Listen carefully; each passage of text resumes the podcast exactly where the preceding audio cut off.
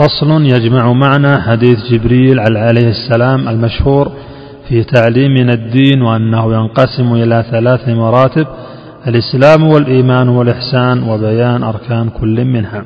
اعلم بأن الدين قول وعمل فاحفظه وافهم ما عليه إذا اشتمل كفى كما قد قاله الرسول إذ جاءه يسأله جبريل على مراتب ثلاث فالصلاة جاءت على جميعه مشتملة الإسلام والإيمان والإحسان والكل مبني على أركان. فقد أتى الإسلام مبنيا على خمس فحق قدر ما قد نقل. أولها الركن الأساس الأعظم وهو الصراط المستقيم الأقوم. ركن الشهادتين فاثبت واعتصم بالعروة الوثقى التي لا تنفصم. وثانيا إقامة الصلاة وثالثا تأدية الزكاة والرابع الصيام فاسمع واتبع والخامس الحج على من يستطع. فتلك خمسة وللإيمان ستة أركان بلا نكران. إيماننا بالله ذي الجلال وما له من صفة الكمال. وبالملائكة الكرام البررة وكتبه المنزلة المطهرة. ورسله الهداة للآنام من غير تفريق ولا إيهام. أولهم نوح بلا شك كما أن محمدا لهم قد ختما وخمسة منهم أولو العزم الأولى في سورة الأحزاب والشورى. تلا وبالمعاد أيقن بلا تردد ولا ادعاء علم بوقت الموعد.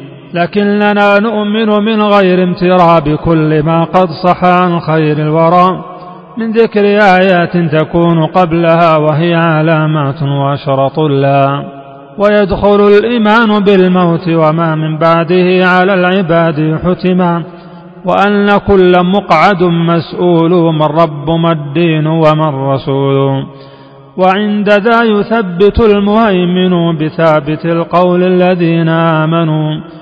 ويوقن المرتب عند ذلك بأن ما مورده المالك وباللقاء والبعث والنشور وبقيامنا من القبور غرلا حفاة كجراد منتشر يقول ذو الكفران ذا يوم عسر ويجمع الخلق ليوم الفصل جميعهم عليهم والسفل في موقف يجل فيه الخطب ويعظم الهول به والكرب.